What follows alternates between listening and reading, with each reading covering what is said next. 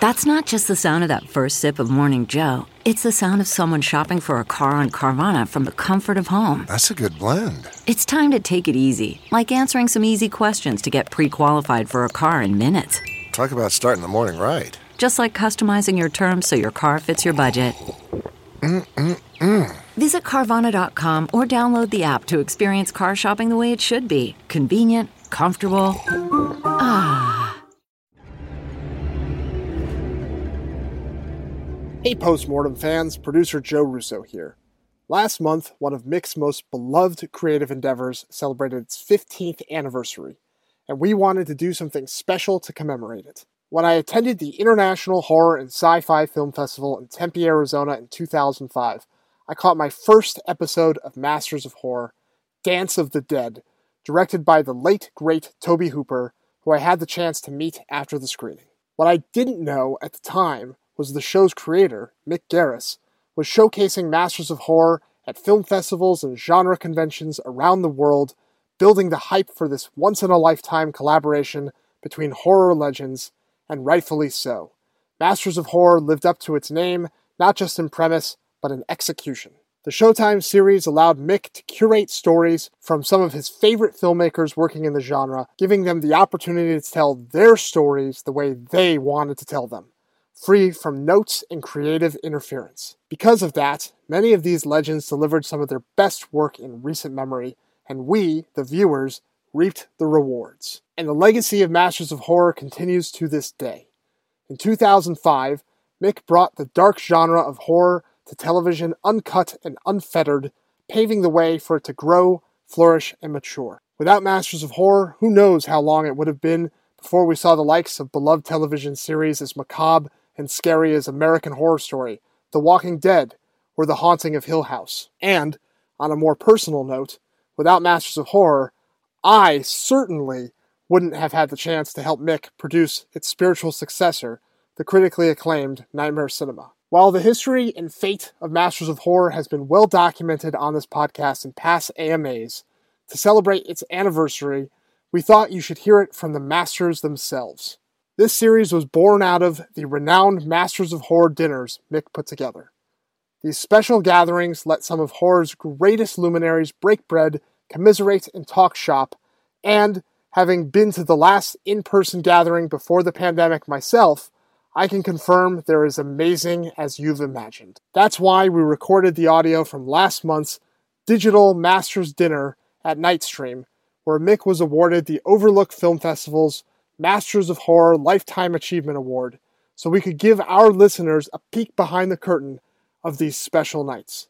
Not only will you get to hear about the experience of making Masters of Horror from some of the directors who helped bring Mick's seminal series to life, but you'll get to hear what their relationship with Mick means to them. So, without further ado, here's John Carpenter, Joe Dante, Mike Flanagan, John Landis, Axelle Carolyn, Ernest Dickerson, Bill Malone, Tommy McLoughlin, and Tom Holland, all celebrating Masters of Horror, and, even more importantly, our host, Mick Garris. We will have a couple more folks joining in just a bit but uh, all of you are, of course, here uh, for somebody whose career spans from amazing stories to Critters 2 to Psycho 4 to Sleepwalkers, Riding the Bullet, uh, an incredible collection of stories, including his latest novel, These Evil Things We Do, uh, and a person who has been so generous of his time to the filmmakers, the horror community, uh, and to festival programmers everywhere. Uh, we've had the great honor of having him present this award to many others, and it is long overdue that we that we gave it to him. Again, as said, nobody embodies uh, the community community and championing of this genre more so than this uh, uh, this man. It is our great great privilege to present him with our Master of Horror Award, Mr. Mick Garris, everyone. There he is. Thank now, you so much. Thank you to all of you, and thank you so much for for showing up at this humble gathering here. All of my friends, whose shadows I I stand beneath, and uh, thank you for being here, and thank you, Landon. Thank you, Mick. Now, before we go any further, it is our honor to give you this great, great award. I've got it just off screen here. Uh, so let me just get it and please take it. Wow. Now, look at that. that. Isn't that awesome? The miracle Wow. of Zoom. I was so lucky to give one to Roger Corman and one to Stuart Gordon, and I coveted it. And now I have my own, and it's uh, it's That's pretty amazing. Wow. and it's really heavy, and uh, uh, it can probably be good for shaving too, And you don't have to take it on the airplane when you go back to home. like you did, Joe. yeah, no. Uh, Yeah, that would be tough to check through customs or anything. Thank Well- you so much, everybody, for for for being here. This is really an honor, and it's one of my favorite festivals in the world, um, and it means a lot. And it's it's not like any of the other festivals, and and to just be a part of it for several years is has been fantastic, and to be a recipient is even more so. Well deserved. Well deserved. yes, sir. Congratulations. In order to uh, congratulate you, we'll let our guests do that one by one uh, and say a few words in your honor because you don't get off uh, that easy with just an award. Uh, everybody here would like to toast you. Uh, so let us please start with Mr. Joe Dante. Well, I, I knew Mick when he was a lowly publicist, and uh, but I, I don't use the word lowly lightly because he he wasn't just a publicist; he was a fan, and everything that he was working on, and this was like I think 1980 or so. Um, he was he was a fan, and he loved this stuff, and he would he, he it was with incredible enthusiasm that he would set up all of this publicity for these various pictures. And, and, and when he was working at Avco Embassy, he was the publicist on The Howling and um, was so enthusiastic and so helpful. Um, and, you know, uh, it, I mean, to me, he was like just, it was this other kid who was, he was a kid to me because he was a lot younger than me and somehow still is. Um, but, uh, the, you know, over the years, uh, we uh, became friends and, um, when uh, I did an, an episode of Amazing Stories, uh, Mick had written the script for uh, the, uh, the episode I did, and which was a very odd episode, which I won't go into. But um, over the years, uh, I, I think aside from just being a friend and being a, a, a movie fan and being very talented, um, his entrepreneurship has been amazing to me. I mean, uh, Mick created out of whole cloth the whole Masters of Horror concept. I mean, first he initiated the dinners, which everybody, you know, whenever there was en- enough people in town who liked make, making these kind of films, uh, would be together. He would, he would, you know, we- we'd go to some restaurant and we'd all be there and we'd grouse about how badly the the industry was treating us, and um, and uh, and we all got to know each other. We got people that we wouldn't ordinarily have run into because in the film business, you know, you don't ordinarily run into other people because you're on your set, you're doing your stuff. Um, you, you you can't make friends that easily because you're so busy. But Mick put all these people together, and many of them became very friendly. Uh, and when it finally came time to him for him to realize his dream, which was, I want to put together a series where all these guys will get to do films uh, in, in, a series. I think he originally thought of it as a, a, theatrical series, but then it ended up being a cable series, um, which ran for two seasons. Uh, and everybody got to do essentially whatever they wanted to do. Uh, it, there were no strictures. There was no, I mean, Showtime said no male nudity, you know, and some stuff like that. But but basically, you could choose whatever you wanted, and I got to do some far out political stuff that I couldn't have done for anybody else, and um, and and so Mick became an aggregator. I mean, he was sort of a mini Roger Corman in the way that he sort of put together a whole lot of people who could, you know, had an aegis to do stuff and uh, and that was in addition to the fact that he was also writing, he was also directing, Uh, I think the, the picture he wrote, Hocus Pocus, was like number two or number one two weeks ago in the COVID era movie um, um, list of what's making money. Um, and you know he's never he, plus he's a novelist. I mean the guy is he's like a quadruple threat.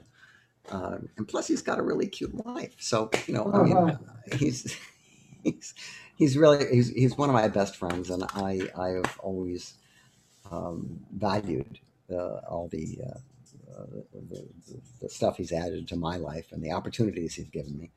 And um, I think uh, I think he, he has a lot of people who um, can s- say the same thing about him. Thank you, Joe.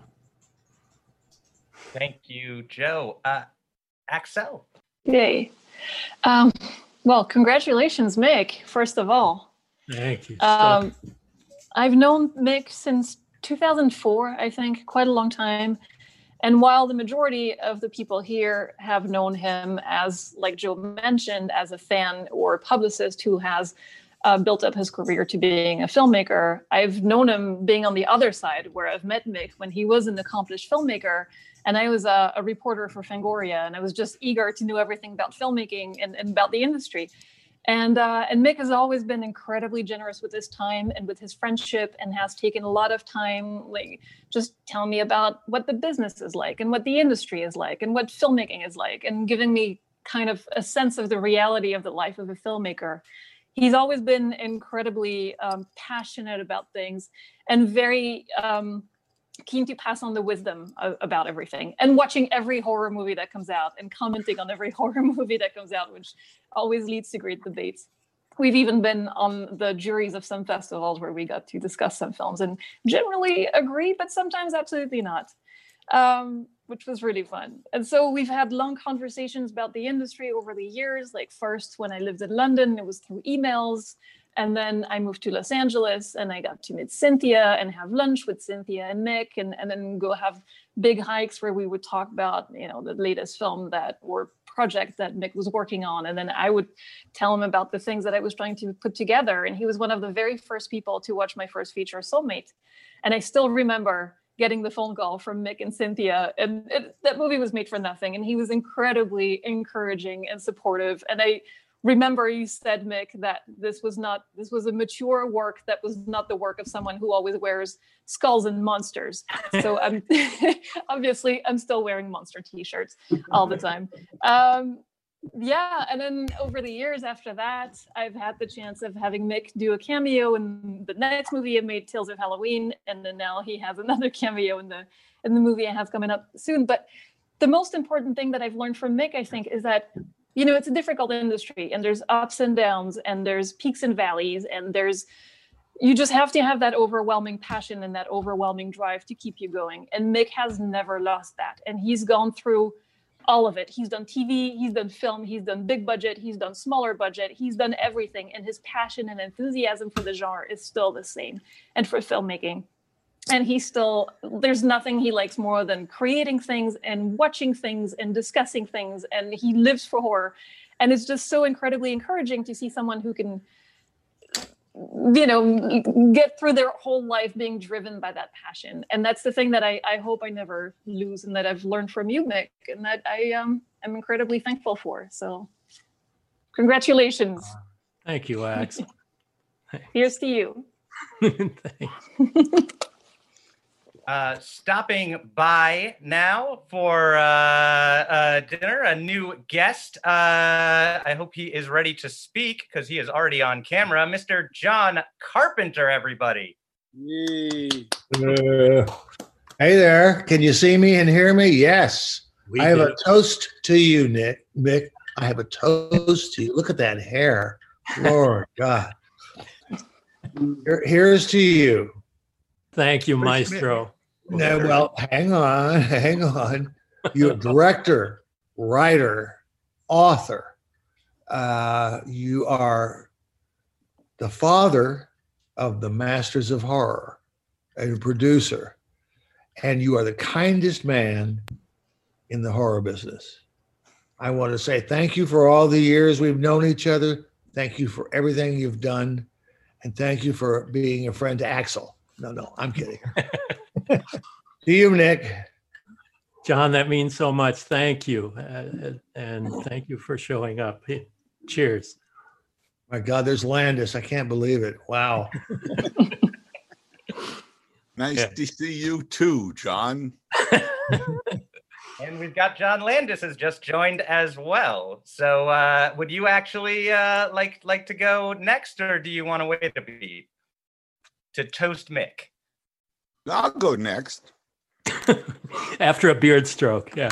Get it over with. Um, Mick, cut your hair. no, Mick. Hi, Bill. How come I can't see all of them at once? Well, put Technology. it on gallery view. You will. How do I do that? Upper Don't right corner. Upper. Upper right corner. Oh, brilliant! There. oh, hi, Joe. Hi. Who else is? Hi, Ernest. Hey. Who else is here? Hi, strange man in the corner. Tommy. Yeah. Hello. Hello. Mike Flanagan. Do we know each other?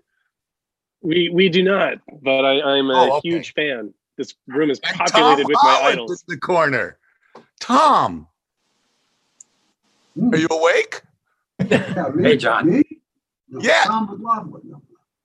And you got Bill Malone and Axel. Axel, I saw. She's the attractive one. All right. Um, Mick, I raise my tiki cup to you. Um, I met Mick Garris in the motel across the street from Universal Studios, which doesn't sound as sleazy, or it sounds as sleazy, but it's not as sleazy as it sounds. There was an old motel right across the street from Universal that they used to give unimportant people offices. and I was in pre production on Animal House, and down the hall was the publicity office for Star Wars, which I don't think it had it come out yet.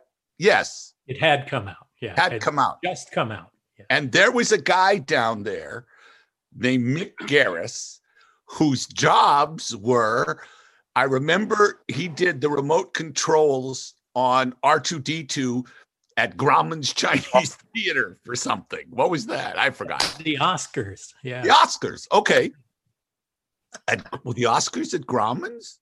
No, no. It, it, was at the Oscars in 1978. I, I didn't do the Grauman's thing, but I did. Oh, okay. Other appearances. Whatever.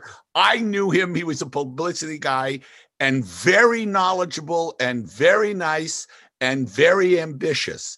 And he went on to become, I guess, a unit publicist, right? Yeah. You, you were on a bunch of movies. I started on Halloween too. Yeah, I did. I did The Howling, and I did Escape from New York, and I did Scanners, and I did An American Werewolf in London, but not Unit. Wow. So he could only work for people I knew. No, but anyway, so I've known Mick a long time, and uh, I got him a job to direct something at Disney called Fuzz Bucket. What? Fuzz Bucket. And I swore on my honor as a human and an American to Jeff Katzenberg that Mick Garris was one of the best directors I had ever met. I don't think you directed anything yet, had you? No, but I swore it and they gave him the job and I fucked off to Europe to make a movie. but in the meantime, uh, he's gone on to amazing success. He's always been, as Mr. Carpenter said, a very sweet, warm guy, generous and ambitious and talented and works hard. And he always had long hair. it just wasn't always white. Um, so Mick, Horrors Rolodex, this is to you. Long may you wave. Thank you so much, John. Thank you. Mike Flanagan, would you like to go next? Oh, good. Certainly. wow. Um, well, Mick, uh, I first became familiar with Mick Garris's work when I was 16 years old and I watched The Stand um, hanging on every single episode, and I had never seen anything like it. Um, it was truly epic in a way I didn't know the genre was capable of. And I think as I uh, continued to dive into the genre and learn more about horror and experience your work over the years, um, it really reinforced to me why Stephen King has trusted you with so many of his adaptations. And that's because you approach your filmmaking the same way you approach the world, which is full of empathy and kindness. Um, now, aside from your contributions as an artist, um, which are legion and which I'm sure we're all going to celebrate in greater detail tonight, your contributions to the horror community, which everyone has touched on, I, I think is an amazing thing. Um, and that is because you seem to take authentic joy in building a big bonfire um, and inviting other storytellers to sit around it with you and just passing the flashlight to each one of them and asking them to tell a story. And that's a beautiful thing. Um, that comes from a pure love of storytellers and storytelling. Um, and the result of that is that you've built these bonfires on television, you've, you've built them in the cinemas, you've built them out in the world at, at these incredible dinners that I've never actually uh, attended. This is my, my first Masters of Horror dinner is here in this Zoom. And like I said earlier, it's it's populated by my idols and by the people who taught me to love horror as as I came up in this industry. Welcome, Mike. Um, Welcome. Oh my God. um, it's uh, it's an honor um, to call you a friend. Uh, I've enjoyed every one of our interactions um, over the years. You know, Mick was one of the uh, the very first human beings to see um, a film um, that I made uh, uh, off of Stephen King's Gerald's Game years back. He's one of the very first people I, I showed the film to. Um, and it was a private screening, um, and I was terrified the whole time of what Gerald's. Game? Yeah. Um, yeah. good. Oh yeah. Um, thank you. I'm gonna freak out. You guys are completely freaking me out. Um, this is amazing. But uh, I, I think one of the, the things that I find most amazing about you, Mick, is that when you assemble all of these storytellers and when you share your love of, of movies with them, um, you bring them together not in a sense of of competition, but as a chorus of people who love the genre. Um, and I think the industry is better, uh, and we are all better um, because you do that, because you are who you are. So thank you for letting me be part of this tribute to you. It is so well deserved. Oh, thank you, Mike. And you know, I always wanted to make Gerald's game, but when I saw you were doing it and when I saw the final product, I knew it was in the right hands. So thank you, my brother in King. Cheers. to Mick. Mick. Mick. It's the drinking game tonight. It sure is. Uh, and now, of course, Ernest Dickerson. Wow. Hey, I first met Mick at Dave's Laser, the long gone Dave's Laser on Ventura Boulevard. Always used to go in there to see what the new laser disc coming out was. And um and you know, we would bump into each other and and um we just, you know, talk. And it was always like really cool, but he paid me the ultimate honor by offering me an episode of Masters of Horror and actually a script that he wrote. And um, and I got to tell you, it was the best director producer relationship I ever had. He uh, was totally there, totally supportive. Um, you know, listening to everything, all the problems that we had, and and you know, he ran. You know, he protected us from the network, and um, and so you know that was Mick is producer, but over the years we've he's become a really, really, really good friend. Somebody that I love seeing all the time. And um don't see often enough, but hey, this this is the world we're in right now. But uh but you know it's it's it was good to Mick allowed me to become part of the Brotherhood of the Masters. And um and I had a chance to meet a lot of my heroes, a lot of people that I grew up watching their work who influenced everything that I did. And to be part of that brotherhood was uh, is an honor. And so, Mick, thank you for your friendship. Thank you for everything you've done. I look forward to what you're going to do next. Uh, thank you so much, Ernest. Drinking time. I'm starting to think that the vodka I put in this was a mistake. Well, we have another 10 guests after these. That's never a mistake. One sip for every guest. On that note, Tom Holland. Oh, gosh. I was sitting here.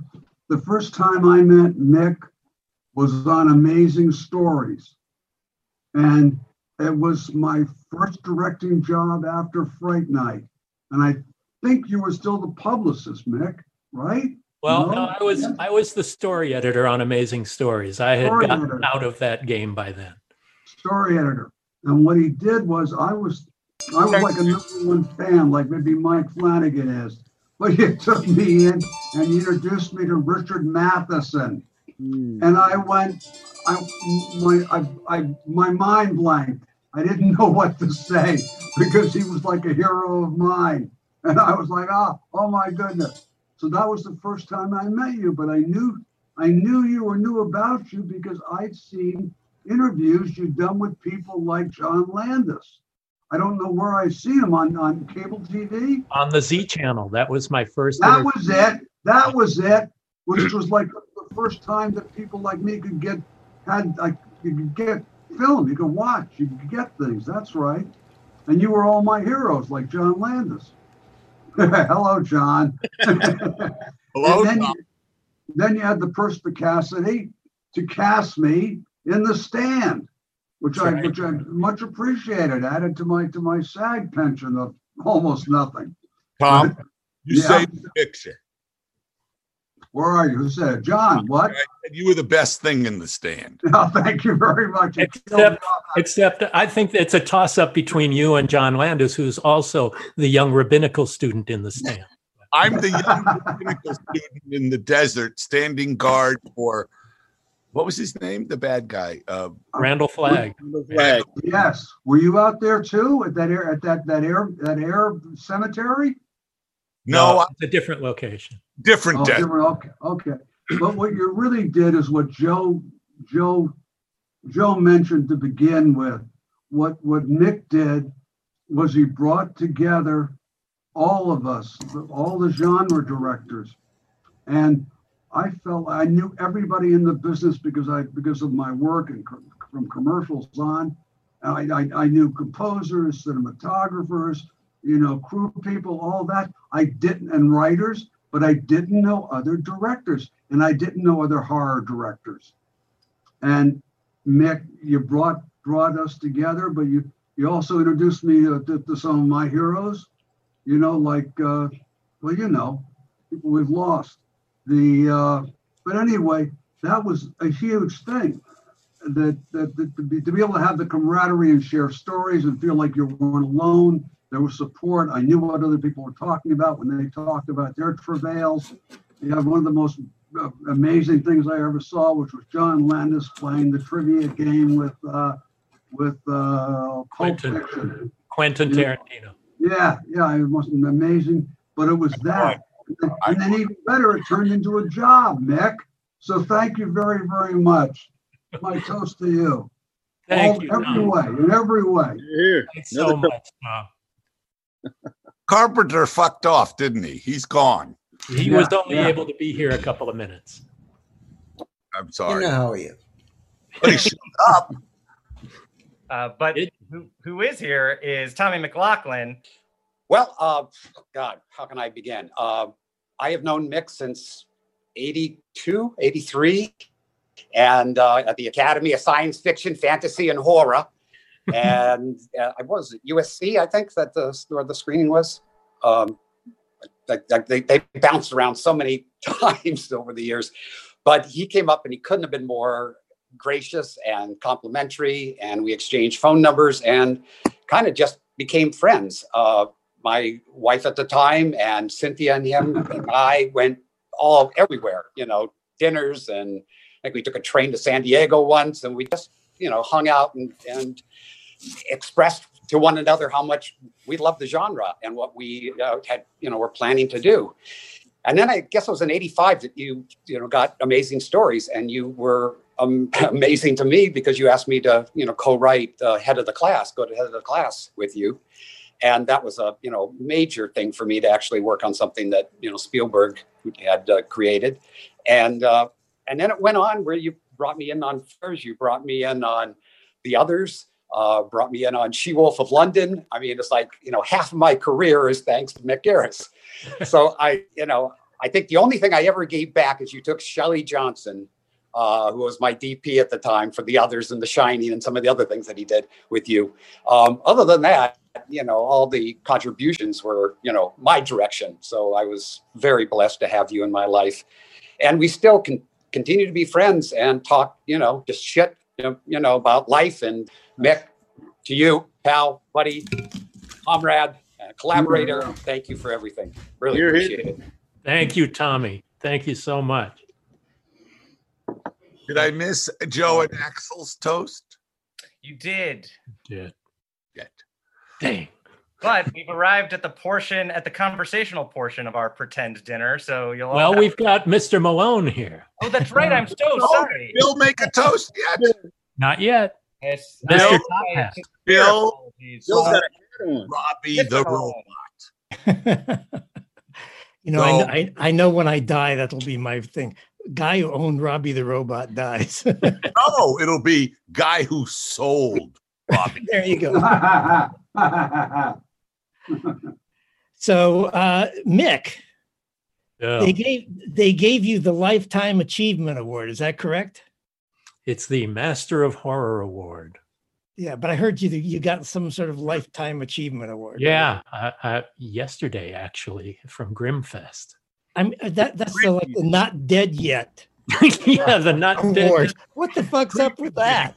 Time of the awards. You feel like you're you're at your own funeral service. Congratulations on that one too. That's why I'm funereal tonight. But um, yeah, uh, Mick Garris is not dead, and he's got a lot to, to do yet. So uh, I just want to point that out.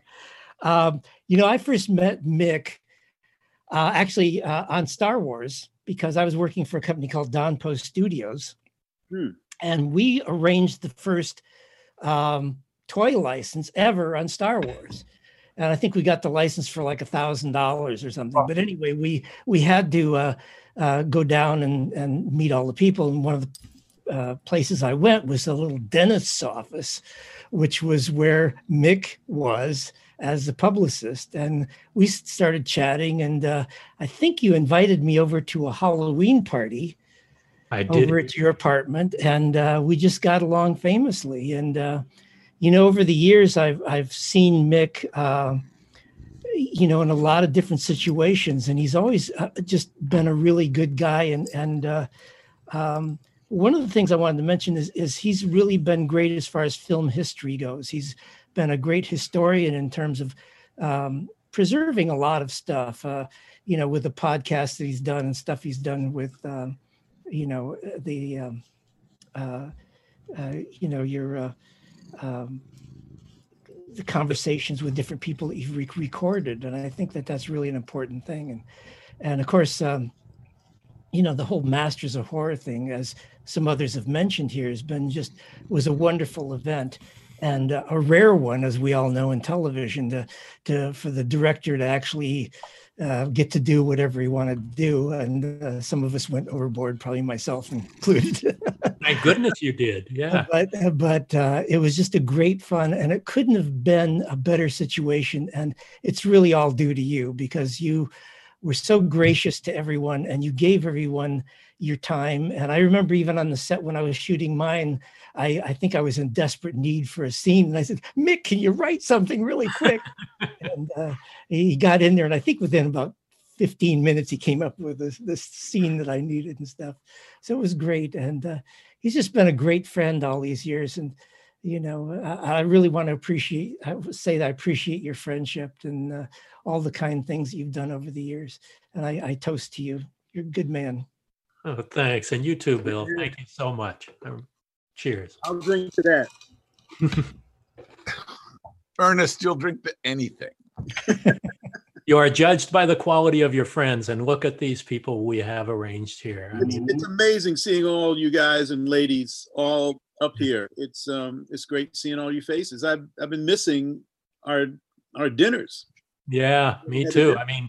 Mike, I met you after we did our last dinner, or you would have been on the. You are on the list when we uh, when the world heals. We'll be If doing. there are it. any restaurants still open. Yes. Our last one was a tribute to our fallen friend Tobe Hooper, and I just want to salute him and Wes and Here's to Tobe. Gordon Tobe. and to Larry. Yeah, Tobe. Tobe and and Wes. Wes. To our fallen friends. Yeah. And it, you know, and Stu, man. Uh, I always used to love running into Stuart Gordon Stuart Gordon. and, and his wife at the, Larry at the Cohen. market in, in Larry Cohen. Yeah, Larry Cohen. Larry Cohen, man. Wes Uh, Craven, Tobe, yeah. I still have a, a recording that Larry called my phone and and left a, a message. It was right after New Year's, and right it was not long before he passed away. It was right before I was I was going to leave to go someplace, and I had dinner. Rose and I had dinner with uh, Larry and his wife uh, right around that time, and um, I was uh, I was Mick? shocked. I was shocked when, when he passed away. Well, Bill and I have a story. Yeah, Mick, you want to tell that story because it's it's it's just an amazing story. It's astonishing. Um, we called and made arrangements to see Larry at his home.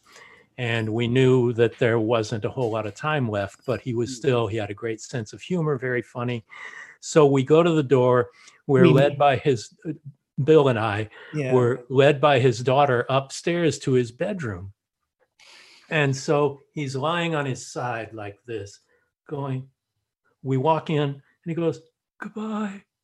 Goodbye. and he was fucking with us. So it was that is so Larry, and he passed away the very next day. Oh man. Hmm. So what a story to always be able to bring up from your heart. You know, this was that was Larry Cohen, and Bill and I were lucky enough to experience.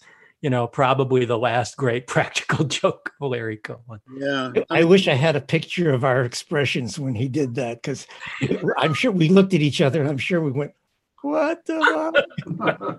I can imagine what that was like. Wow. I mean, I I still have pictures of um, you know, Larry Larry we had dinner with, but you know, Tobe um Tobe used to come by my come by our house and I have pictures fourth of a of a Fourth of July celebration in my backyard. Larry Cohen and Scott Wilson, Wow. and they're both gone. And and Amanda Amanda Plummer Plummer, was yeah. you know, hanging out with with Tobe, and it was uh, he was uh, you know we became really really really tight, you know, and and, and hanging out a lot. And um, when he went, man, it just it just it blew me away.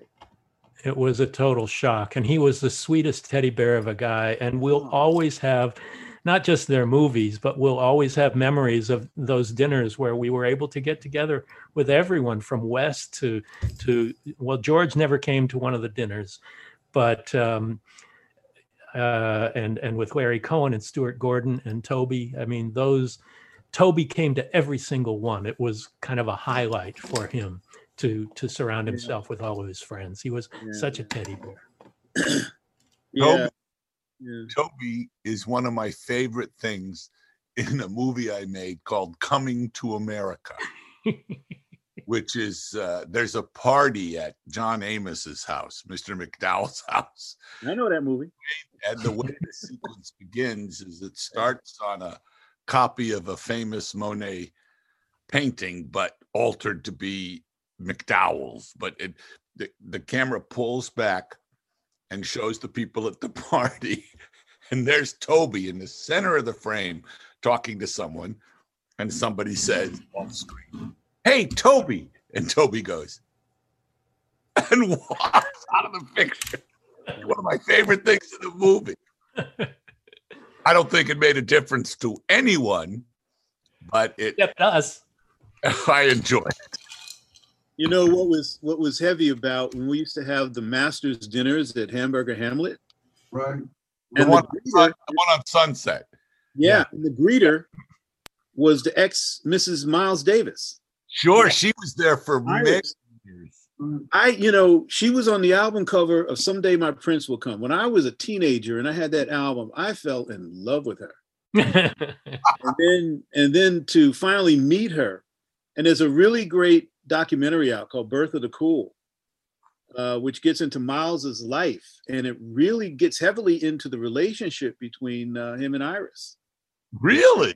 He was one of the great loves of his life. It was, uh, yeah, it's just that you know when he when he started getting into drugs and everything, and and he she was a dancer. She was you know going to appear on Broadway in uh, West Side Story, and uh, he didn't want his wife to be going off doing you know acting, you know, or doing dancing. You know, he wanted her to stay at home, and that kind of like was the start of their their their fall down. But if you ever see that documentary, it's really it's really quite touching. You know, when she talks about their relationship. This has nothing to do with horror, although it is horrible. Hamburger Hamlet started on this on Sunset Plaza by two people, a husband and wife, who were actors. And it used to say Hamburger Hamlet service in the Southern style. And all the help at Hamburger Hamlet, all the waiters, everybody, waitresses were black. We're black. And in 1965, when I was 15, I was actually it was the summer of 65, so I turned 16 then. Um, was, I'm sorry, yeah, 66. So it's 1966. I be no, I was 50, I don't know when the fuck it was. I'm old. I get in any case, it was 65 or 66. But I went into Hamburger Hamlet in Westwood Village and applied for a job. And the place was owned by Harry and Marilyn Lewis. And Harry Lewis happened to be there. And he said, You why you want to work here? I said, Well, it's near my parents' house, and you know, I need a job. and he said, Well, son, we only hire I think he said colored. We only hire colored help. And I said, Well, I'm going to the ACLU and sue your ass. so he said, All right, never mind. You can work. So there's Rosa Parks, Martin Luther King, and me. I am the first white busboy at Hamburger Hamlet. Hamburger Hamlet. You broke the The color line. And there are a bunch of line. A lot of ladies who worked at Hamburger Hamlet all over the place. And as the Hamlets closed, you know, they would end up always on the Doheny one. And so I knew all those women for many, many years. And they all took ownership. You know, it was like, here's John. He's successful because of us. and they were right. Yeah. Um, So one thing I just realized is that everyone here has been a guest on on the podcast, e- except for Axelle, and we're waiting for your next movie, and then you can complete the circle. And That uh, would be great. yeah, That would well, be awesome, Mick. definitely. It'll happen. It, it definitely. Yeah, I was lucky enough to be in the editing room of her movie for about five minutes, and it really looked good. Really. Can't wait. Can't wait. Which, which one? Her new one. I, I have a movie coming out next year that I Oh. shot before the pandemic. Called It's called The Manor. like house, like a manor. Yeah, mean. yeah. And It, it used to have a different title and it was changed. It hasn't been announced yet, so I'm not Oh. supposed to talk about it, I guess. But uh, but yes, it's coming out next year. It's not your fault. We pro- we talked about it. Not your fault. And, and Mick and Bill both have a, a cameo in it. That's right. And it stars Barbara Hershey, who was my star in Riding the Bullet. Yeah. Well, Joe and I are very offended, Axelle, Why? that we're we're not. not in it. It's okay. We were playing the not dead yet people. yeah, exactly. Old folks. Landon, any guidance you want to give us here? Absolutely. Uh, one uh, one quick thing from uh, the chat that's uh, been going on that uh, uh, for all the viewing audience, uh, people would very much like to see more of Joe's cat. Uh, but uh, no, it's uh, he's he's very camera shy. Understood. Uh, yes, the uh, uh, obviously we're we're calling this the dinner with the Masters of Horror, and you've all alluded to the dinners and and and how they became this sort of fabled um, uh, sort of piece of what's now modern uh, genre fan history amongst you. Like, how can you detail how how did the dinners come about? Why did they continue? Um, what what did each of you uh, uh, get out of uh, them, or or having heard about them? Kind of t- talk a little bit about how this this communal aspect of your friendship. That's that's all. That's all Mick. I mean, this this stuff wouldn't have happened without Mick. Well, t- t- it, it was grounded in, you know, we would see each other at Directors Guild meetings or film festivals around the world or different places. And always it would be, wouldn't it be great if we all got together and had dinner sometime? There's, And some, there's something little- more. The genre, the genre directors are rather isolated within the academy, and you gave specifically genre directors a home, and that was what I thought was one of the things so great about it. Sorry. and that's that's true. And and I feel and directors in general don't really get to see each other much because they're working. Solitary you know. Well, I remember uh, uh, uh, Mick was in my living room when we were talking, and I said, "You know, we don't know any other director. Probably Mick did, but I didn't know any other directors because I had no opportunity to meet with them because you know, you like you say, you're working."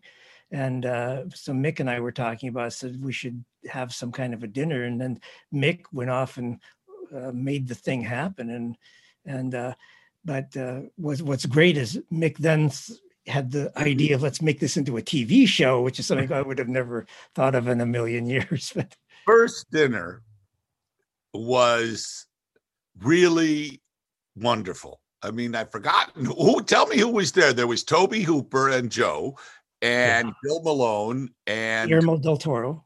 Guillermo. Guillermo and John Carpenter and Stuart Gordon, um, Bob Burns, Larry uh, Cohen. Larry Cohen. Yeah, there were 12 of us. but it was a very raucous and very funny group. And I remember we were at some restaurant in the valley, and a very good one, Mick. But I remember that Smokehouse. It wasn't the smokehouse. It wasn't. No, the first one was in in uh, Sherman Oaks. It was the French play. Uh, uh, Jean or Bijou or something. yeah, uh, petit, uh, uh, the Petite Bistro, I think. Yeah. Oh yeah, the one Whatever. on Lankershim. Yeah. There was another table that was having a birthday party. and they were singing happy birthday, and Guillermo del Toro stood up with his glass and he said, Happy birthday from the Masters of Horror. he actually coined the, the name, didn't he? I mean, that was, Yeah. we weren't the Masters of Horror until he said so. Yeah, I guess Mike Mendez had made a uh, uh, a documentary that was running around that time called Masters of Horror, and uh, so I guess it was in the collective unconscious. And Guillermo decided to jokingly call us that. You know, nobody was ever serious about us being the Masters of Horror until we turned it into a TV show. Until you made money off it, Mick. Not that much money. Not that much money. I'm not living in Beverly Hills. You That- are. the show, huh? Ernest said it, but it's quite true, which is having produced a lot of television and directed entirely too much television. The reality is doing that show because of Mick and not his partners who were prick. The uh was a pleasure. And it was basically you have five hundred thousand dollars and how many days? It was two million ten days. Yeah. felt like 500 you had 2 million really 2 million dollars and 10 days And Final Cut. dollars and final cut And Final Cut, which is more important than either of them. And they told me I spent more than anybody else at 2.5 million. i wasn't going to say anything you bastard. in any case it was a unique situation and i remember shoot i was shooting in the woods somewhere outside vancouver and we're laying in fog which we ended up having not to do at a certain point because so much fog came in and we're shooting out there and john carpenter shows up And I think he showed up just to give me shit. 45 minutes. He's like standing there commenting. Finally, I said to my producer, Oh, Mick, Kick this guy off my set. can we lose Mr. Halloween, please? but it was a a a Ernest said it, a totally unique situation to be able just to make anything and be left alone essentially. It was fun. Hey, listen, when Mick te- Mick said to me, "Okay, when your cut comes out, we will give you our notes. You can listen to them, read them, or not." I have never ever had that same situation in else. well, know? not only that, but as the producer and showrunner, I wrote the script that you directed, yeah. and you brought in another writer to do revisions, which I encouraged all the way through. And that's not something that is normally the case when you're working on a TV series. The showrunner is very protective of that work, but it, the point had to be made that I meant it when I was giving everybody final cut and complete Yeah. creative control. it was it was uh, a perfect experience. I can't say that about too many other things. Perfect. Well. You know, Mick, Mick, I have to thank you for for uh, talking me into the episode that I wound up directing because actually uh, there was another episode which I wanted to direct, and I didn't really want to direct the one that you handed me because I felt knowing myself i you know i like i can watch paint dry you know if it's on film and i was afraid i was going to make something that would be very uh, sedentary shall we say. And uh, but you know when i uh, got the script uh, you know it, it really turned out really well. I was very happy with it. It was really a blessed event because you know first of all you know you were so good about making everything you know as everyone else said just really right you know and and then also i felt blessed because um i've never been on a film where actually everything worked out exactly as i needed you know Yeah. I, showed up i was one set uh, i was supposed to shoot outside and and i said you know to really have the look i want it's got to be overcast and kind of misty i get there it's overcast and misty then the, the other, other the other scene I had to do was like out by a lake, and I said I want to use a red filter. I want to shoot it in black and white. Which thank you again for letting me actually film with black and white film, and uh, uh, and then uh, I said I, I need uh, with the red filter I need blue skies with puffy clouds. I get there, blue skies, puffy clouds, and the minute I yelled cut for the last shot, clouds roll in and it like looks like shit. So You're you know. welcome. That we went to a lot of trouble to control the weather. A direct line to God. Who did you have I to think so. sacrifice for that? Was that a did you have to sacrifice somebody for that? Six virgins. me up with that. Six virgins. Well, one thing I one thing I would like to say though is how exciting it was to go into the editing room and there were three directors editing their shows at the same time, and to walk in to see John Landis uh, cutting with his his editor Joe Dante, John Carpenter, Ernest Dickerson, Tom Holland. All of these people with completely different cinematic styles, which is what we encouraged. We wanted their films to reflect their personalities. We weren't trying to make a series like Tales from the Crypt that had a style of its own. We wanted each of them to be anything but that uh, to express. I wanted Joe Dante to make a Joe Dante movie and Tom Holland to make a Tom Holland movie. John Joe- Landis, Ernest Dickerson. Joe made an important movie. Yeah. That is Very that- relevant today. Yeah, that is still relevant today. still relevant. Yes. Yeah, a lot of good. It, a lot of good it did. More so. Well, it might be doing good this year. Doing good now. Yeah. Hope so. Yeah. But that was so exciting to work with people who, like I said before, I stand in the shadows of, of so many of these filmmakers that I revered as a film fan and became friends with, you know, Dario Argento and, and Tobe and people that I never imagined I would have a relationship with. But to be able to be their enabler, you know, they'd had frustrating careers with studios and networks and things like that. And to be able to say, we don't have much time, we don't have much money, but you can do what you want. And that may be the crowning achievement of my career. I can't get over two million dollars. I had no idea. Well, the average TV network. I would have gone and made a feature for fuck's the sake. average network TV show at the time was three million dollars an episode. So there you go.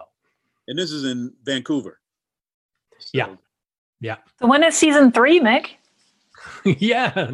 Well, as I said, Mick's partners on that show Yeah. were classic Hollywood bad name. which No is which is why which No is why you have to really give him credit for the ability to create such a terrific show with not you know he had to deal with us egomaniacs that we are but he also had to deal with his producers who were not exactly uh, the most refined uh, people in the business and, they were and- my managers at the time. well But you're a you what can I say? You know, But you know, but you know, today this is now probably perfect situation to have Masters of Horror come back. but he Well, doesn't own the title. Yeah, Well- I mean, I, I co-own it, but that's what Nightmare Cinema was Masters of Horror. intended to do. Which You know, Th- yeah, that's what that's what Nightmare Cinema ended up being a sort of a, a, a new version of Masters of Horror because after Masters of Horror, you know, these same people decided to do Masters of Science Fiction, and they without did it telling me, without him, Yes. Yeah, uh, Mick- and they did it. They botched it up, Yeah, Mick left. You know, I mean, and as did- well he should. Yeah, Yeah. because he knew they were gonna they were gonna fuck it up. Excuse my French, but they were gonna fuck it up. They did with Fear itself, you know, which was suddenly for a commercial network with Mm-hmm. censorship and all of that, and and you know, and um, Nightmare Cinema was intended to be. Uh, hey, Rose was intended to be an hourly Masters of Horror type anthology, but with from filmmakers all around the world. And so we were able to do it as a as a feature, and Joe and I are the token Americans in it. But we have hopes that it will launch a a similar uh, anthology show, and I hope Mike Flanagan will take part in that one, so we can work together. Speaking of Nightmare Cinema, Axelle, do you know I never got paid? For Tales of Halloween, I've heard Halloween. I've heard very different versions on that I'm story. sorry, Tales of Halloween. I never got paid, and it was, how, how long did you work? but An it was hour? one He earned his hundred bucks. Yeah, I never got a hundred bucks. You were paid what you were worth. Landon, what's up? um, the, something I think I'd be remiss not to uh, make sure we got answers from all of you for, uh, with so many folks tuning in right now and wanting to hear uh, this, the, the the same way many of you have spoken about. Um, some of the folks in this room and and some of the folks at the dinners being your heroes. You're all very much heroes to our festival audience our festival fan base and our viewing audience right now. Um, could you each talk about um, some of what in horror is exciting you right now? Whether they're discoveries or you know given quarantine rediscoveries what what really are, are, are things that our audience shouldn't miss? What what kind of has your seals of approval? What really excites you I'll start with you know things like Relic and uh, Tigers Are Not Afraid. The- Just the the diversity of voices from throughout the world and gender as well, uh, and and those things excite me. Being able to go to festivals like yours and like other ones around the world and get the opportunity to see international horror at its best. Films like the Spanish language La Llorona, not the studio version.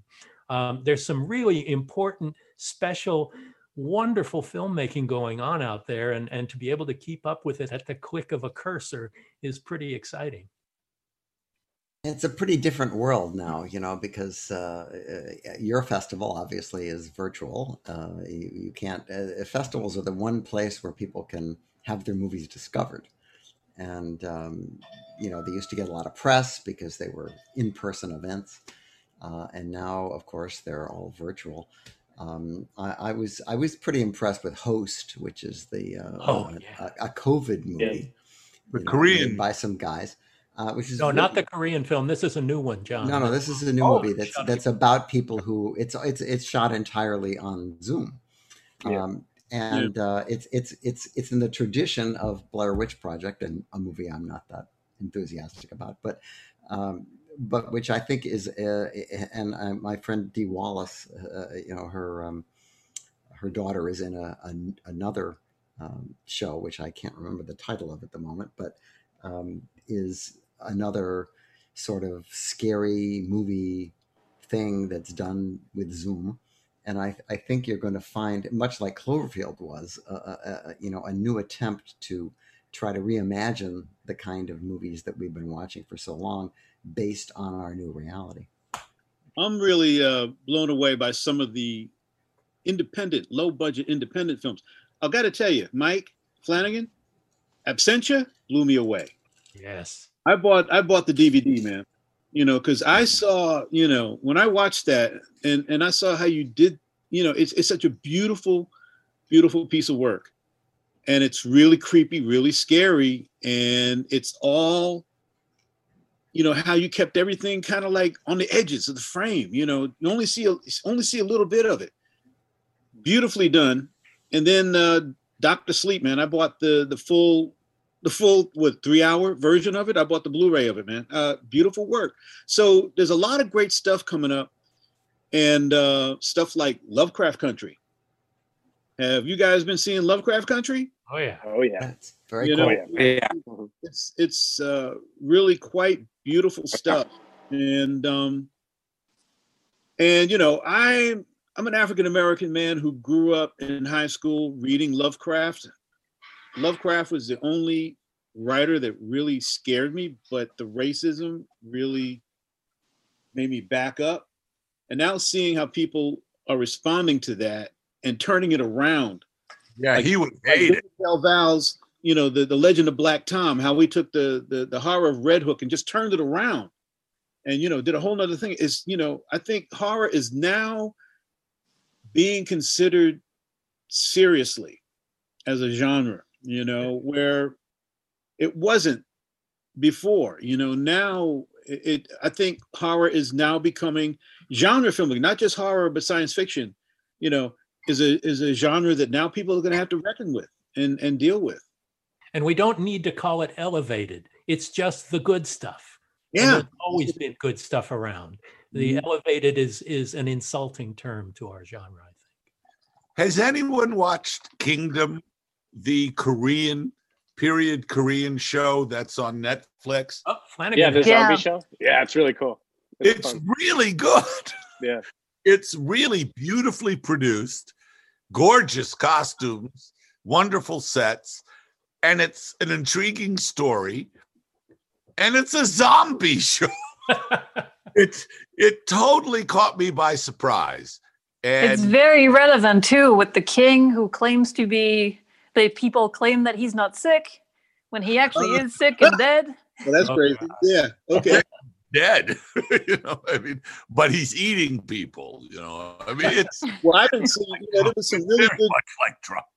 Some really good shows on Netflix, like uh, Dark, which is a German uh, a German science fiction horror show, which is really really good, and another show that came out of the Netherlands called Ares, A R E S, Ares, which is really really good. Has a a, a great lady as uh, as the lead, Hmm. and um and and what's you know the television is is now taking over because I remember all the times we had our movies where some of the stuff that first got cut was the was was the character stuff, all the character beats, all the arcs. You know, cut it so it can fit into two hours.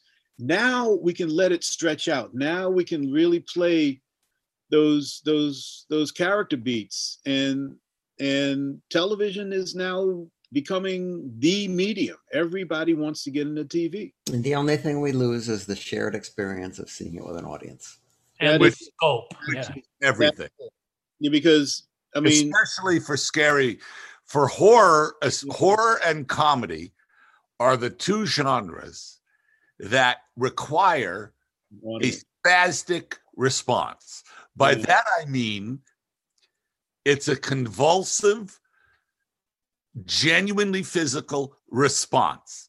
In a horror thing, if you're really scared, you go, ah, or you go, oh, you know, if it's funny, you laugh. Fear and laughter are extremely contagious.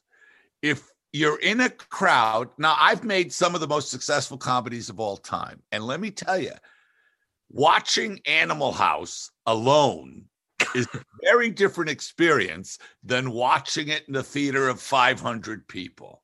It's just mm-hmm. different. John, much like watching Night of the Living Dead or Texas Chainsaw Massacre or Psycho alone is an extremely different experience than watching it in a full house big. Why do you suppose the Marx Brothers took their stuff on the stage and And they and left spaces for where they knew the laughs were going to Yeah, be we're because they had it. already per- they'd already you know uh, performed them. And they said oh there's a big laugh here. So when we go back to the stage and shoot this scene we'll leave a space. Well now There- when you see them on TV with nobody there there's just a space there. But when you I see thought- them in a theater they work brilliantly because it's it's modulated it's planned for the re- audience reaction. And without an audience reaction my view is you really only have half a movie I always thought. I'm excited to- oh, the go for it. Academy always had it wrong. What, Axelle? Oh, I was gonna say I, I, I'm actually excited about the the rise of streamers right now. I, I know that everybody's worried about what's going to happen with theaters, but I'm really excited to see that we have all those platforms right now that take actual risks, and you can see international shows, and you can see stuff like you just mentioned, Ernest. You mentioned the the Dutch show, I, Marianne last year. How great was that? You know, the French show on Netflix there's a lot of really cool exciting things that we get to see and and mini series and things that have that get to have a lot of money and play on big stage and be seen around the world at the same time. And i think that all of that and you know at the same time also having independent movies and weird little features that you would never usually get to see. And Yeah. suddenly you can just see it everywhere at the same time on netflix. And i i find that very exciting. I think it's it means that there's a future beyond just blockbusters Yes, however, what it depends- however, this, But I think it helps. the one thing you said that's false they are not brave. It's more important. They are not doing new and outrageous things. They're buying stuff from all around the world, which is wonderful, and they're co-producing things. But if you look at the Netflix movies, they're pretty solid B product. But there's some good ones though. Yeah, there are. Yeah, of course. Well, there, there are, but there's no, but there's no shared experience. I mean, there's so many No, channels and so many things, I for, know, so many I places for people to see that nobody can have the kind of upbringing that we did, where everybody would talk on Monday about what happened on Thriller that night or Twilight Zone or whatever. There was no, there was a, there was a, a- an understanding of what was being seen by the large audience. There's no large audience anymore. It's all bifurcated, and nobody has um, a, a, a particular take on what it is that's popular because we we all have so many choices which which is great but it doesn't make for consensus But the great thing about it though is that we're now we have to concentrate more on story. You know, um, it's the stories. It's uh, you know the character development. You know where the characters go up, how they how they are damned or not damned. I mean that's that's what we get out of what we have today, and and unfortunately, yeah, it would be great to have that experience where we're all in the same room together and get our jumps. But now, you know, I think horror can horror has, you know, horror can be more subtle and it can and it can get into more of what the literary classicists did. You know, I'd love to see somebody do a great M.R. James adaptation, you know, for television, you know, because It's, it's one of the important that things kind of about creep that kind of creeps up over the back of your head, you know. it's one of the important things about festivals like this is that it exposes us to things we might not otherwise see and gives publicity to these films when they start getting reviewed and and people sharing but y- yeah joe is really right about even television used to be a shared experience because everybody saw it at the same time if not in a movie theater but uh, bill you started saying something and uh, Oh, I was just talking uh, to uh, to to John's comment uh, about comedy and horror, and I always thought the Academy got it completely wrong. I mean, look, dramas should be the last ones that get the Academy Awards because you know you get a good script, you get good actors, and if you can't make a good movie out of it, you're an idiot. But a but a horror film or a comedy, those are the hardest things to make. I'd say comedy number one because there's nothing worse than a comedy that's not funny. I mean, it's the worst, you know. And and horror films can kind of skate by sometimes if they're not scary, if they've got a good mood or tone or something like that. But but I, I think uh, I think comedies don't get enough comedy and horror don't get enough respect. You know, Oh, they never did. They were the stepchildren. but it's interesting. I agree that horror is now a, a, a it has much more respect. Comedy's still in the toilet, but horror has much more respect. And if you just look at the number of horror and science fiction things, only action outpaces it on the Oh, it's because it's because they're cheap to make and they don't require movie stars or you know expensive elements. But Mike, what have you been watching? You've been kind of quiet here, and I'm fascinated because you're um, a a bit younger than a lot of us are, and I'd love to hear what is exciting you. Well, I, I agree with Axelle. Uh, I, I think there's quite a, an interesting opportunity with streamers. And I think the difference is that while I completely agree that the community experience of the theater, you know, is absent in a really tragic way right now, um, there's something about the direct intimacy you can have with a single viewer in isolation that's an opportunity, especially for scares. I think it's almost impossible for comedy because I really do think comedy builds on the reactions of the people around you. It's something that everyone amplifies. But I think you can scare someone in a very interesting way when they're alone, uh, whereas an audience can be comforting to them. And so I, I think that's, you look at, Mick, we've talked in the past about how the horror genre can be exercise in courage, right? That it can be a little, just a little bit of exercise, like going to the gym for two hours to teach yourself how to be a little braver. I think if that's something you're doing alone, um, there's something special about that. And you look at, you know, uh, Ernest is talking about independence. And, and I think that's something that before, if you wanted to go make an independent film, you needed celluloid, you needed a crew, you needed, you know, even in the digital, you know, when the digital explosion happened, you still needed a crew. Um, but Rob Savage with Host proved he didn't need anything but his computer. He was isolated by what's happening in the world. And he turned that anxiety into an immediate story that he Were was able to. other- I haven't seen it. Are there other performers in host? Yes. Yes, yes, there are, but So all all, vir- all not virtually just like this. Yeah. Rob was not alone. He needed the collaboration of all those other people. Very fair point. Yes, of course. Um, I think the interesting thing about it, though, is that all he needed to create the opportunity, much in the way, you know, Mick, you create opportunities for collaborators that way, was just a computer.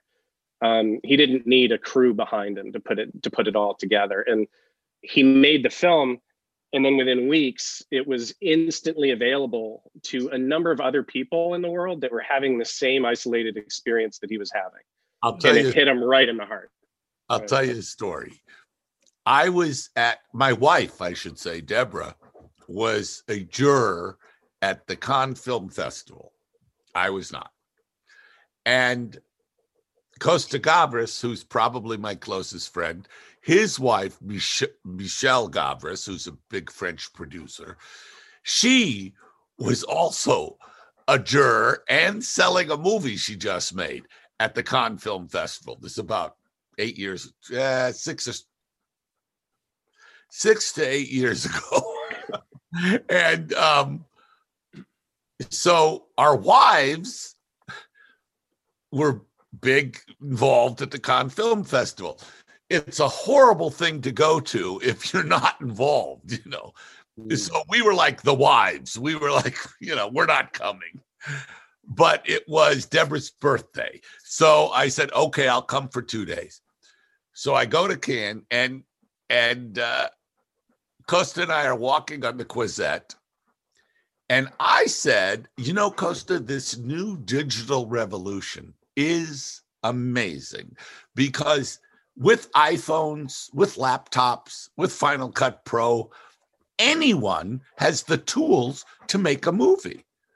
This is really going to democratize the motion picture. This is an extra, and I'm going on and on. And Costa stops me and says, John, there has been pencil and paper for 2,000 years.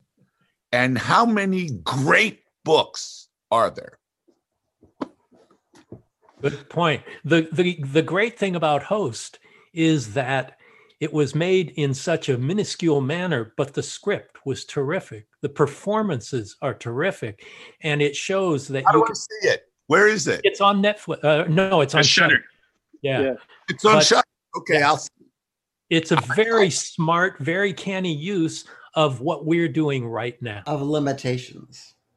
Yes, yes. It's making the most of those limitations and making something expansive that's really tiny because its ideas are good and it's genuinely scary. And it I'm- has that cranial creep that Mike, I think you were talking about, where you can get the creeps watching this thing because it's intimate and personal. Watching it alone, it's still very powerful and intimate. Uh, been seeing some interesting stuff on Netflix. There was a, a little movie called uh, Sweetheart. Oh, yeah. Yeah. Uh, Sweetheart. No, I haven't seen that. Sweetheart. It's just Okay. basically it's it's one lady. It's stuck on a desert on an island.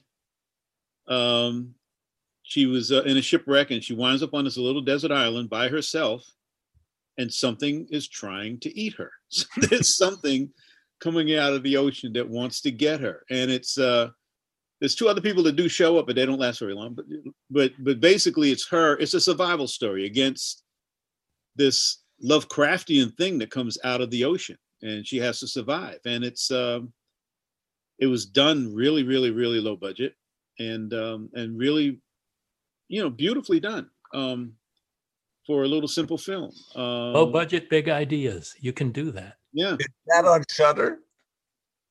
It's, on Netflix. On Netflix. I saw it on Netflix. Netflix. Okay.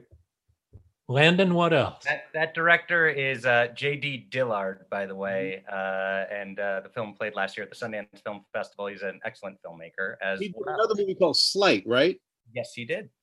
Sleight Uh, is a is a little science. It's a neighborhood science fiction piece, Hmm. which is really weird. It's like how this kid kind of becomes a superhero because he's a magician, and he and he basically has these electromagnets inserted into his arm. And I, I don't want to say more about it, but it's uh, a really really low budget film and um, and just really nicely done and a, and a really tantalizing ending.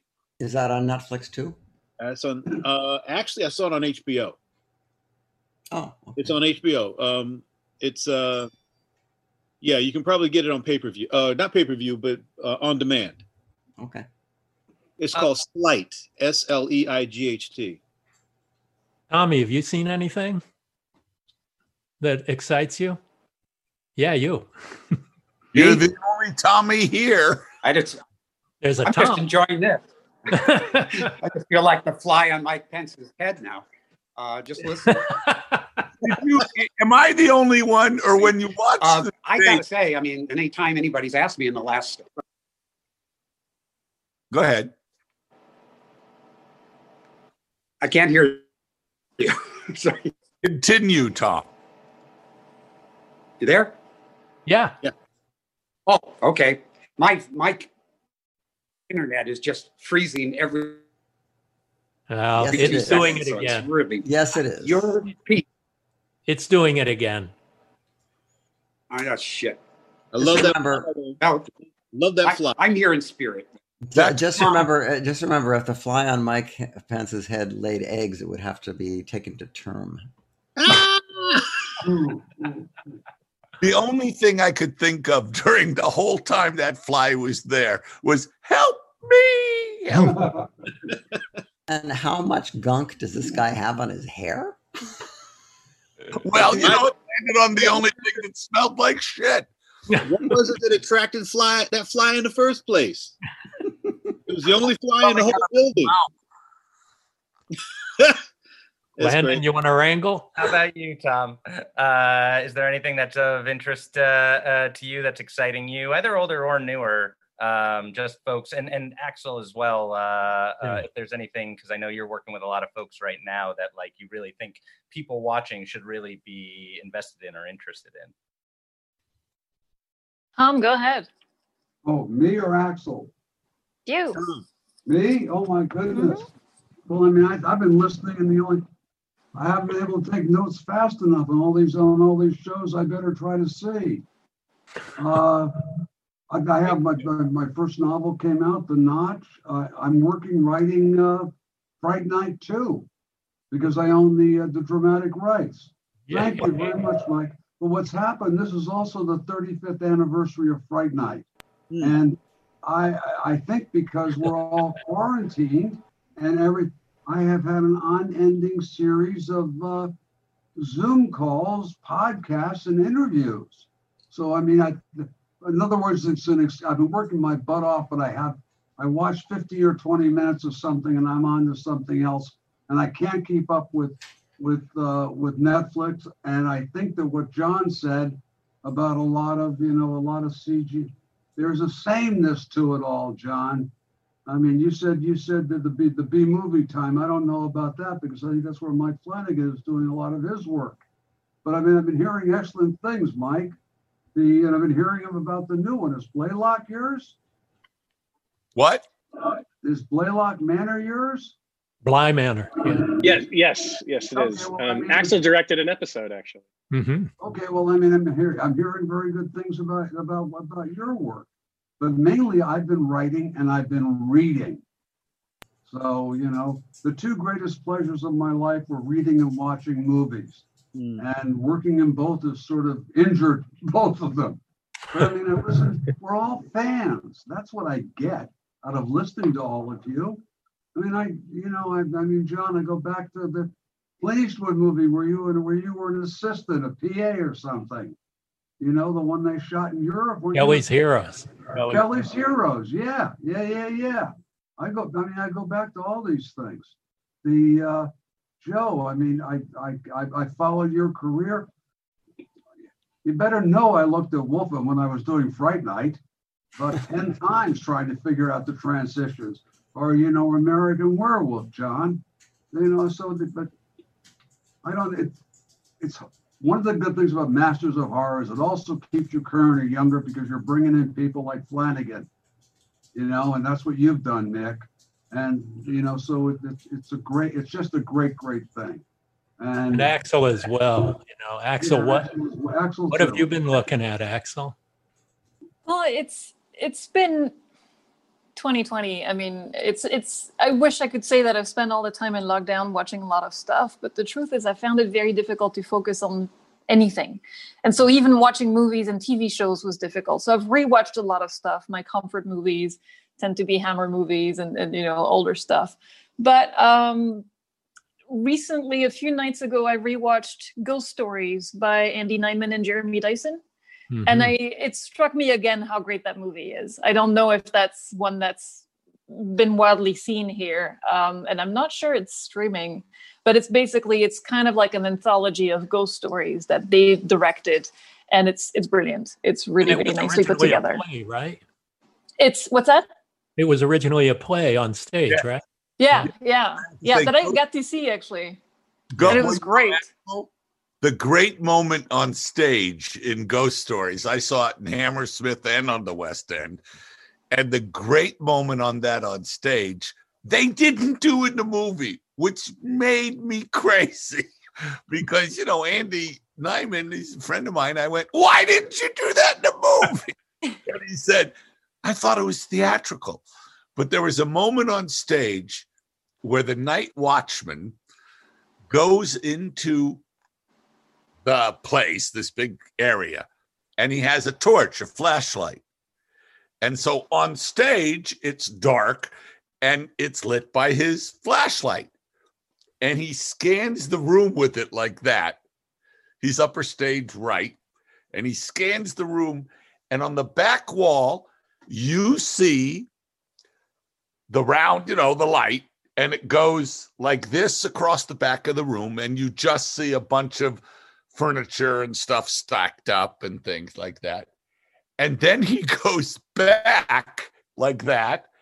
And there, the camera, I mean, the camera, the light, this is on stage, passes this weird kind of Japanese Noh mask, kind of totally terrifying person thing in and you don't know what the fuck it is. You go back like this and then quickly goes like that and it's gone. Wow. and it was scary as shit. The whole audience went ah! Like that. It was a great moment in theater. It was really scary. And they did Yeah. He, Yeah, I think there's a variation of it with like a little girl, but I think that the movie's really well put together. I, all three stories are pretty scary. And then, um, yeah, I watched Color Out of Space recently. I thought that Oh, was yeah. awesome. That's on Shudder. It was really good. Um, kicking and then, it and then I just got to watch all of Bly Manor, which was very exciting because my episode's a little bit different from the others. So I was not quite as like I hadn't met all the cast and everybody. So it was great to discover that. And Mike, that was awesome. And I can't wait to see your Yeah, next you one as well, it. Mike. You crushed have, it. You, have you seen a dark song? What's that? A dark song? Have you seen a dark Yes. song? Yes. Yeah, that that was brilliant. Whew, Yeah. it was amazing. Uh, Liam and Gavin directed two episodes of Bly also Oh, uh, from Dark Song. Yeah, cool. Yeah, brilliant stuff. Brilliant stuff. amazing movie. I mean, that's what's great.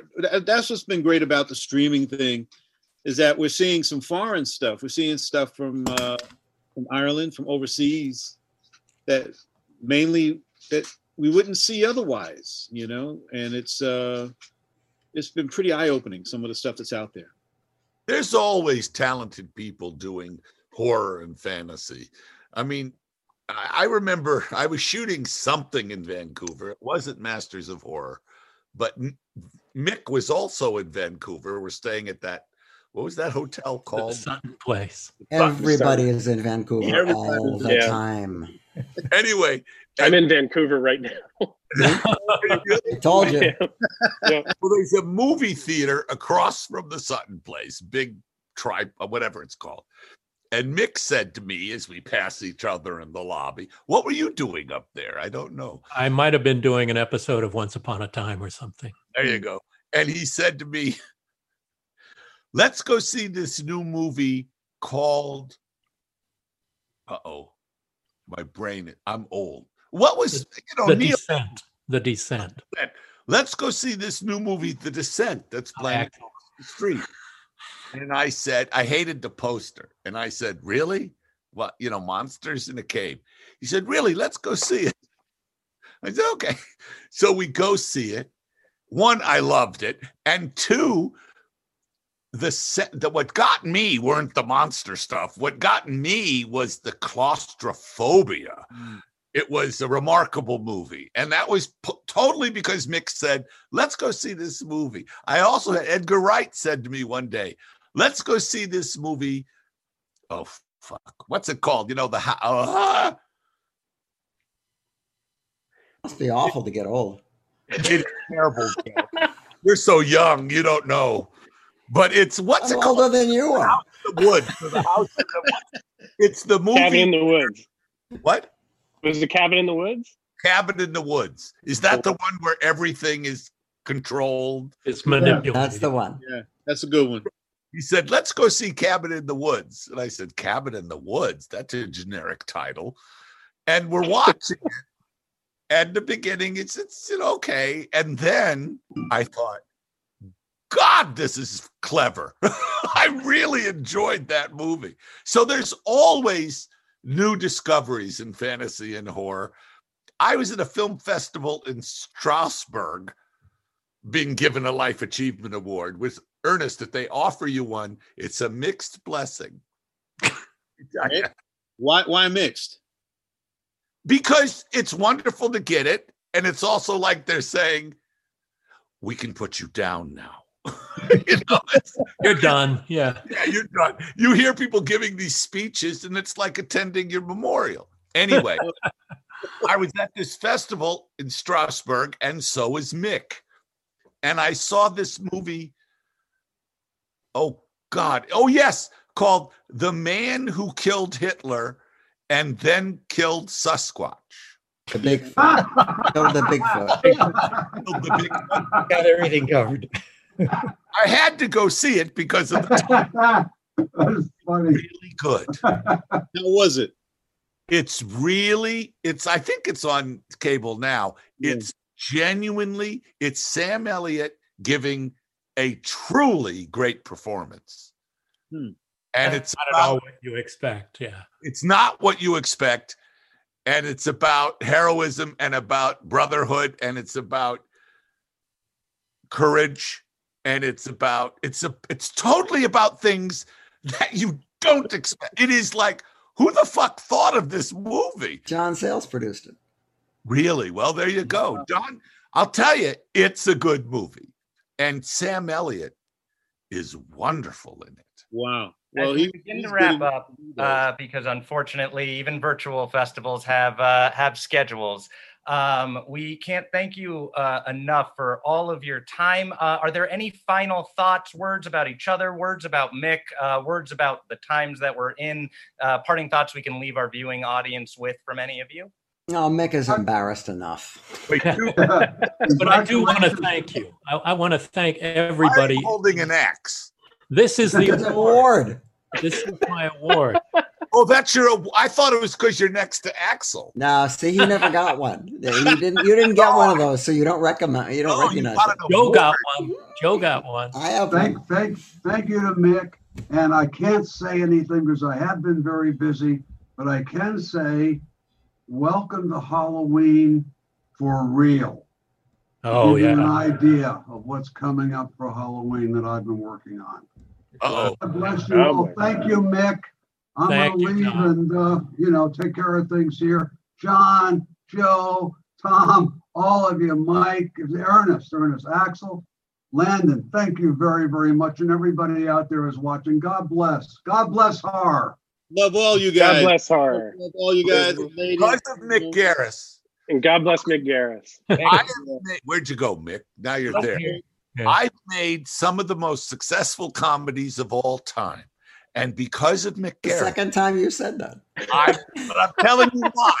Because of Mick I'm now always referred to as a master of horror. like, what the fuck? Mick, thank you for everything, man. Uh, thank you. I Thanks, you. Mick. We're happy to do it. I, I love you all are you the guys. you are the greatest, Mick Garris, and You everyone all else in this room. You guys are all my idols. Uh, I'm you thrilled all to be mean able to be in conversation mean- with you. uh, Mike, give us jobs. Joe and I are available. you all mean Thanks, so much to me truly and uh, you know professionally and personally and all and these friendships are things that i cherish and they go back decades with most of you and and i i couldn't be happier than to be judged by this group of friends Say hi to Cynthia. definitely My hat's Yes. off to you. Thank you so much, Mick. Rose sends her love. Rose sends her love. Ah, thank you so much Bye, Tommy. Bye, Axelle. thanks for organizing Hi, this John. Mike. Bye, Ernest. Bye, Bye, Nick. friends. Bye, Bye. you're a talented filmmaker and a kind friend. We're so pleased to have been able to do this for you. it's it's amazing thank you thanks and good night everybody If you're enjoying the podcast, we'd really appreciate it if you would let the world know about it by reviewing and rating it on Apple Podcasts or your favorite podcast app. If you have comments or questions for our Ask Mick Anything shows, send them to producer Joe at Joe Russo Tweets or to at Mick Garris PM on Instagram or Twitter or the Postmortem with Mick Garris Facebook page. This is a brand new address, so don't forget it. That's at Mick Garris PM on both Twitter and Instagram. And if you'd like to see my vintage and recent video interviews, making of documentaries, and audiobooks of some of my short stories, go to my website, mickgarrisinterviews.com.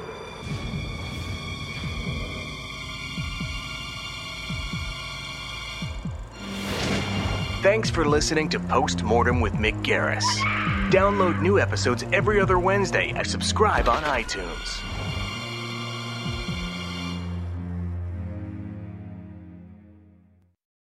Calling all coffee drinkers. If you've been trying to enhance your daily coffee routine, then Quest has got your back with their brand new iced coffees. Now available in two delightfully delicious flavors that'll be sure to add an extra pep in your step vanilla latte and mocha latte. Quest has been on a mission to help fuel you with protein forward foods you'll love. Each bottle of Quest iced coffee is packed with 200 milligrams of caffeine, the same amount as two cups of regular coffee, plus 10 grams of protein per serving to help you supercharge your day. And did I mention that they only contain one gram of sugar? It might just be time to cheat on your iced coffee with iced coffee. Find Quest iced coffees on amazon.com slash. That's amazon.com slash.